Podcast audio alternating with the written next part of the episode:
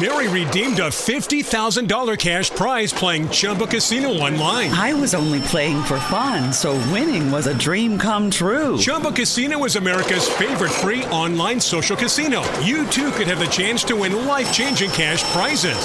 Absolutely anybody could be like Mary. Be like Mary. Log on to Chumbo Casino dot com and play for free now. No purchase necessary. Void where prohibited by law. eighteen plus terms and conditions apply. See website for details. The voice in the preceding commercial was not the actual voice of the winner. The share it with a friend deal. Even if that friend is yourself. Your McDonald's, your rules. Live your best morning with BOGO breakfast sandwiches only on the McDonald's app. Now buy one Bacon, Egg, and Cheese McGriddles or Sausage, Egg, and Cheese McGriddles and get a second one free. Valid for item of equal or lesser value. Limited time only at participating McDonald's. Valid one per day. Excludes one dollar, two dollars, three dollars menu. Visit McDonald's app for details. Download and registration required. Ba-da-ba-ba-ba. Sem ciência, você provavelmente não estaria vivo hoje. Às vezes a gente acha que o trabalho do cientista é ficar fazendo experiências malucas ou escrevendo artigos que ninguém vai ler. Na realidade, o trabalho dele é fazer com que a gente tenha uma vida melhor e um futuro pela frente. Olá, meu nome é Marcos Farias e seja bem-vindo a mais um episódio do Não Sei Filosofia. O tema de hoje é: qual a importância da ciência?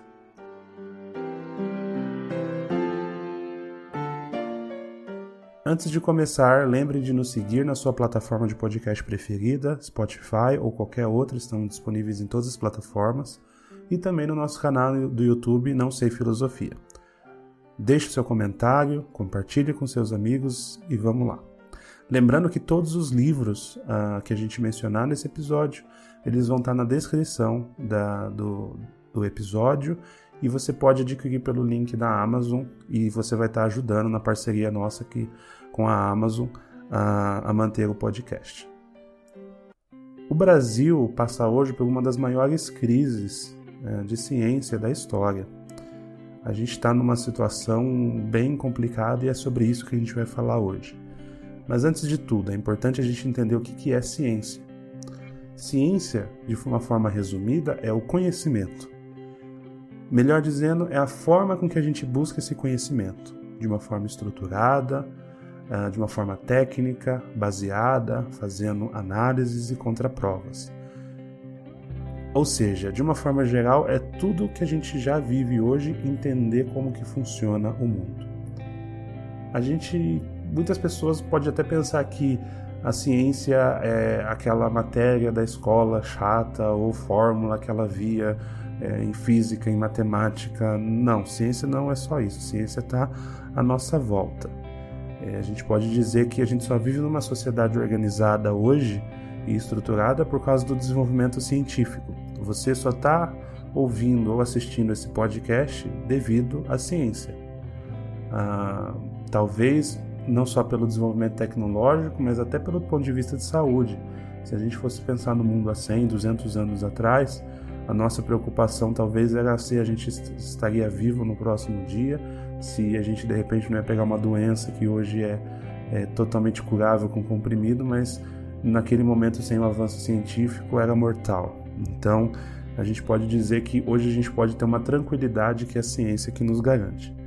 Mas antes da gente falar um pouco sobre essa problemática toda, vamos entender um pouco como que a ciência se divide. Para efeito de estudos, você tem três divisões maiores na ciência. Ciências humanas, ciências exatas e biológicas. Ciências humanas são as ciências que tratam das relações humanas. Então isso vai envolver, por exemplo, o estudo da história, da filosofia, sociologia, até o direito. Enfim, todas as, as matérias ou todas as áreas que envolvem aí a questão do conhecimento ou, ou sobre as relações humanas. As ciências exatas é aquela que você conhece, matemática, física, enfim, envolve tudo aquilo que tem um cálculo racional para poder explicar algum fenômeno, e, e isso é feito de uma forma estruturada, então é classificado como ciências exatas. E por último, ciências biológicas, que tratam da questão da vida, tudo aquilo, o estudo da vida, tudo aquilo que tem vida, não só a vida humana, mas a fauna, a flora, tudo aquilo que envolve ah, ah, também o nosso conhecimento histórico, então ela trata da biodiversidade. Conhecendo isso, a gente pode entender melhor como que se dá essa relação. Uh, a, talvez ainda fique um pouco abstrato para algumas pessoas, então acho que a gente pode trazer para a nossa realidade que a gente tem passado aí nos últimos momentos, né?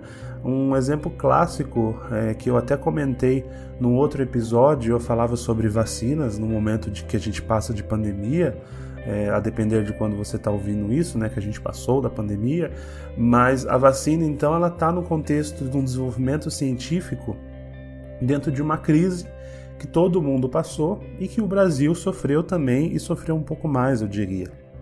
Então, a gente fica, entra no momento em que o desenvolvimento científico ele é fundamental, pois existe uma doença grave que você precisa entender e você precisa saber como tratar, como curar ou como prevenir.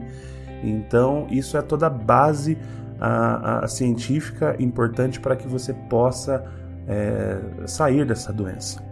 E um exemplo que eu sempre cito disso, lembrando a realidade do Brasil, é o desenvolvimento da vacina que foi feita da AstraZeneca, inclusive uma das principais vacinas aplicadas no, no Brasil, que foi feito pela Universidade de Oxford, na Inglaterra. E dentro desse desenvolvimento, um grupo de cientistas brasileiros participaram tanto da etapa inicial de pesquisa quanto da etapa de testagem. E foi um, foi um sucesso, essa é uma das vacinas mais vendidas no mundo, uma das mais seguras, inclusive. Então, uma pergunta que a gente pode levantar do ponto de vista de análise do cenário científico no Brasil é: por que que não foi o Brasil desenvolvendo essa vacina? Uma vez que a gente tem a mão de obra, são cientistas brasileiros, a maioria deles formados aqui, que depois se especializaram, obviamente, e buscaram oportunidades fora do país. Por que que eles foram buscar oportunidades fora do país? Nós sabemos que, por exemplo, nós temos a Fiocruz, nós temos o Butantan. Apesar deles hoje fabricarem as vacinas, a tecnologia não foi desenvolvida no Brasil. No caso do Butantan, foi uma parceria Uh, com uma empresa chinesa, e no caso da Fiocruz, a parceria, a parceria com, a, com essa Universidade de Oxford. Então, a, a, a, o conceito, eu poderia dizer até a patente, vamos dizer assim, não exatamente nesses termos, mas a, a, a ideia, o conceito foi desenvolvido fora do país. Então, por que que a gente não faz isso? Então, uh, o grande motivo, eu diria, que é o incentivo à ciência. Então, a gente se perdeu na, na, no decorrer do tempo, e a gente parou, então, de investir em ciência, e isso com o tempo leva as pessoas, mesmo aqueles cientistas lá que são os melhores do mundo, a abandonarem o país porque eles não têm incentivo. E se uma empresa, uma faculdade ou mesmo um governo de outro país investe nele, por que que ele ficaria aqui se aqui não está tendo investimento? Um, além disso, a gente pode estar tá falando também de uma questão não só de crise de saúde sanitária, mas também de uma crise econômica.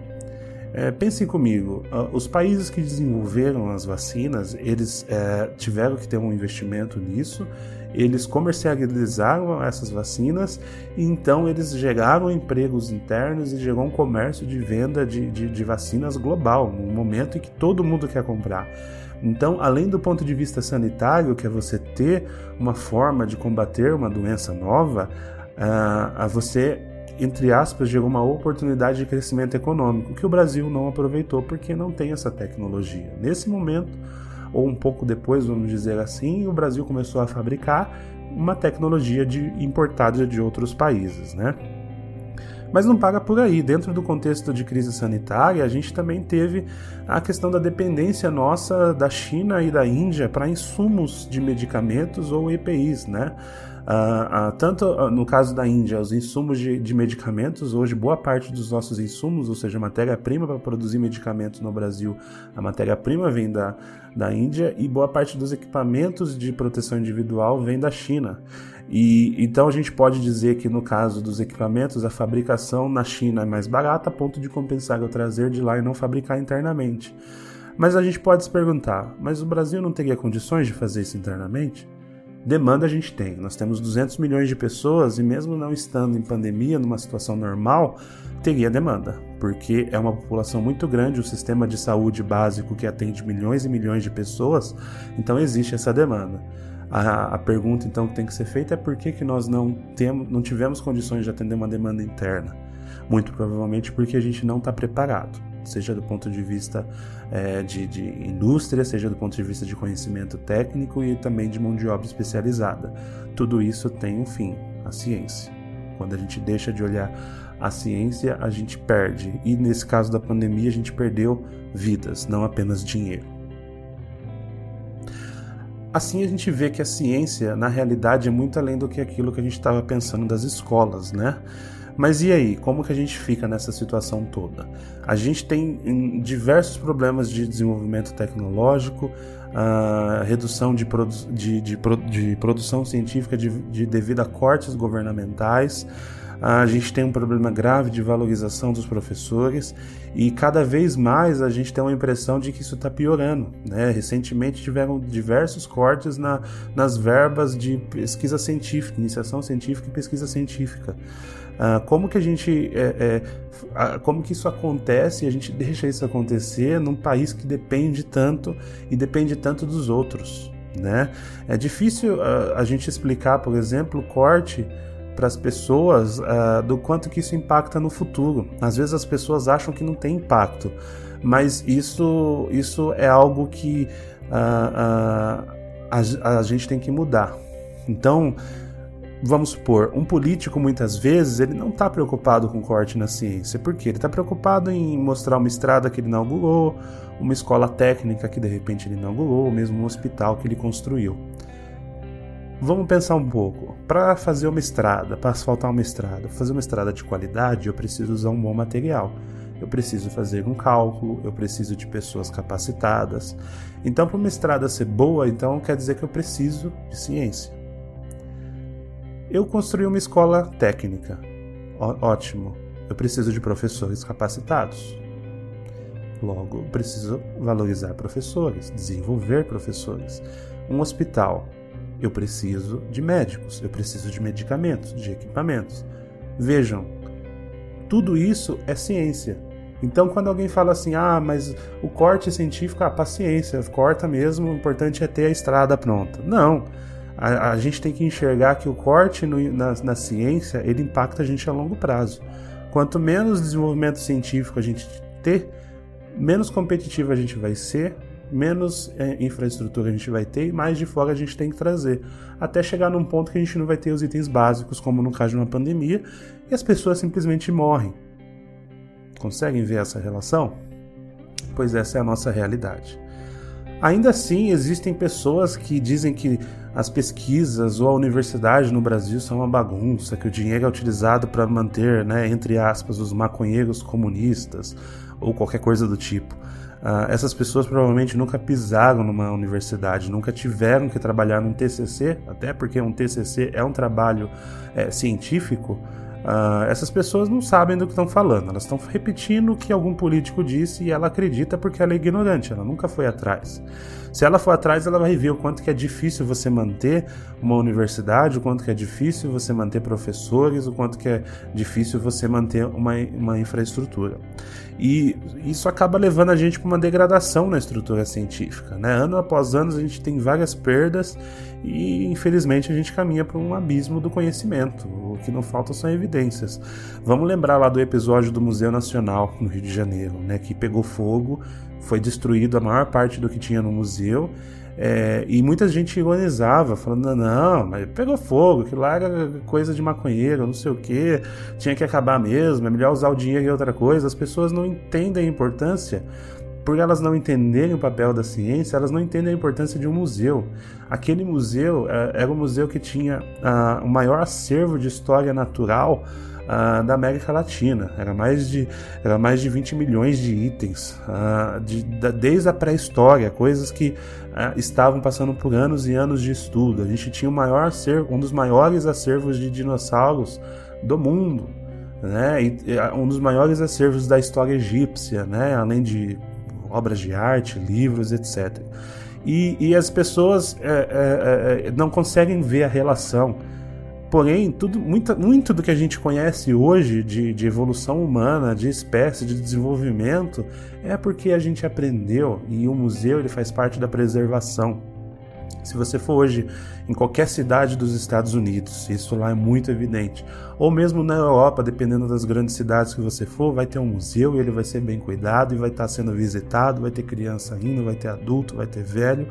Enquanto no Brasil é algo abandonado, que a gente parece até ficar feliz quando pega fogo. Olha o absurdo disso, né? Mas e aí, como que a gente resolve? Né? Acho que é o ponto principal. Como que a gente resolve? Como se trata de um problema cultural, não tem uma fórmula mágica. Não adianta a gente dizer, ah, amanhã eu vou resolver isso, ou fazer uma lei. Não, não é assim que funciona. O ponto mais importante é a educação. Então a gente tem que trazer dentro da educação a cultura, vamos dizer assim, a mudança de cultura para enxergar a ciência de uma outra forma. Ver que a ciência realmente faz parte da nossa vida, ela tem que ser integrada ao nosso cotidiano, as pessoas têm que entender o valor. Uh, então, desde a, do ensino das crianças até a, o ensino de adultos, isso tem que estar presente, né? Então, entendendo esse valor, as pessoas vão começar a, a, a realmente entender a importância do trabalho científico, do cientista, do professor, do pesquisador, enfim, de todo mundo que dedica a vida uh, no desenvolvimento da ciência e na sociedade. Isso passa pelo papel, sim, do governo, então a gente tem que cobrar a questão do governo. As verbas, elas têm que acontecer de uma forma estruturada, tem que acontecer de uma forma inteligente, tem que haver gestão. Não adianta a gente falar, não, mas isso aí não é importante, porque sim, é importante. Quando alguém fala que cultura não é importante, que história não é importante, essa pessoa ela é ignorante, ela não acompanha a, a, a, ela não acompanha o cenário mundial, ela não acompanha a realidade. Qualquer país, qualquer país que cresce economicamente, você vai buscar, você vai ver que tem ali um respeito pela cultura, pela história, uma base sólida da, da, da ciência por trás ali daquele país, inclusive das ciências humanas nesse caso. Então, isso é importante que aconteça, é importante também que tenha uma responsabilidade das empresas, né, de uma forma socioeconômica, vamos dizer assim, também com a sociedade, para que elas contribuam para que essa cultura alcance, até porque as empresas são beneficiadas. Se você tem uma, uma melhora no desenvolvimento científico, você tem uma melhora na educação, você tem a formação de melhores profissionais, você tem a, a inserção de novas tecnologias, as empresas se tornam mais competitivas, então elas também têm um benefício, então elas têm que ser agentes da mudança também. Mas é importante também que a gente não esqueça a nossa responsabilidade individual. A gente não pode esperar que tudo venha do governo, a gente tem que fazer a nossa parte. Então, leia bastante, pesquise bastante, divulgue, combata o que for anticiência. Então, se você vê alguém divulgando anticiência, combata, fale, não é desse jeito. Ah, mas a Terra é plana. Não, a Terra não é plana, existem evidências para isso, porque também existe esse outro lado. Enquanto a gente não fala sobre ciência, tem gente que vai falar besteira. Então é importante que a gente traga para essas pessoas, não uma guerra, uma briga qualquer, nem uma discussão política, mas sim a, a, o conhecimento, né? As fontes, como que a gente trabalha o conhecimento. Porque se a pessoa acredita numa mentira, daqui a pouco ela vai estar tomando uma ação baseada na mentira. A gente vê aí quantas pessoas, ainda bem no Brasil isso não acontece tão forte, mas nos Estados Unidos, por exemplo, a crise do antivax, das pessoas que não acreditam em vacina. Felizmente, o Brasil tem uma cultura de mais de cem anos de vacina, como até eu mencionei no episódio específico lá sobre, sobre vacinas, é, a gente tem uma cultura forte e isso não acontece aqui. Então, apesar de muitas pessoas quererem que aconteça, principalmente a pessoas ali que ganham politicamente com essa ignorância, a gente consegue, a gente consegue vencer esse ponto, mas existem outros que a gente não consegue vencer e isso gera uma consequência. No caso, uma vacina pode gerar uma morte. Então é importante que a gente combata sim e traga o conhecimento. E, e você precisa também ser ativo na sociedade nesse aspecto, não só esperar que os outros façam. Todo mundo tem um papel. Logo, logo vai vir as eleições. E eu acho que uma pergunta interessante que você pode fazer para o seu candidato, seja ele a qual cargo for, desde o deputado até presidente, ou depois mais para frente quando for vereador e prefeito, é o que que ele, qual que é o plano dele para a educação, o que que ele acha da educação, qual que é o plano dele para a ciência, qual que é o papel da ciência na sociedade. A depender da resposta, você já sabe o que você precisa fazer. Se ele desviar o assunto e começar a falar que ele asfaltou não sei quantas estradas, ciência nele, é importante. Bom, eu vou aproveitar e indicar alguns livros que eu acho que são relevantes, eu acho que eles podem contribuir nesse tema. O primeiro livro é um livro bem acessível para todo mundo no sentido de, uh, de linguagem, que chama O Grande Livro de Ciências do Manual do Mundo.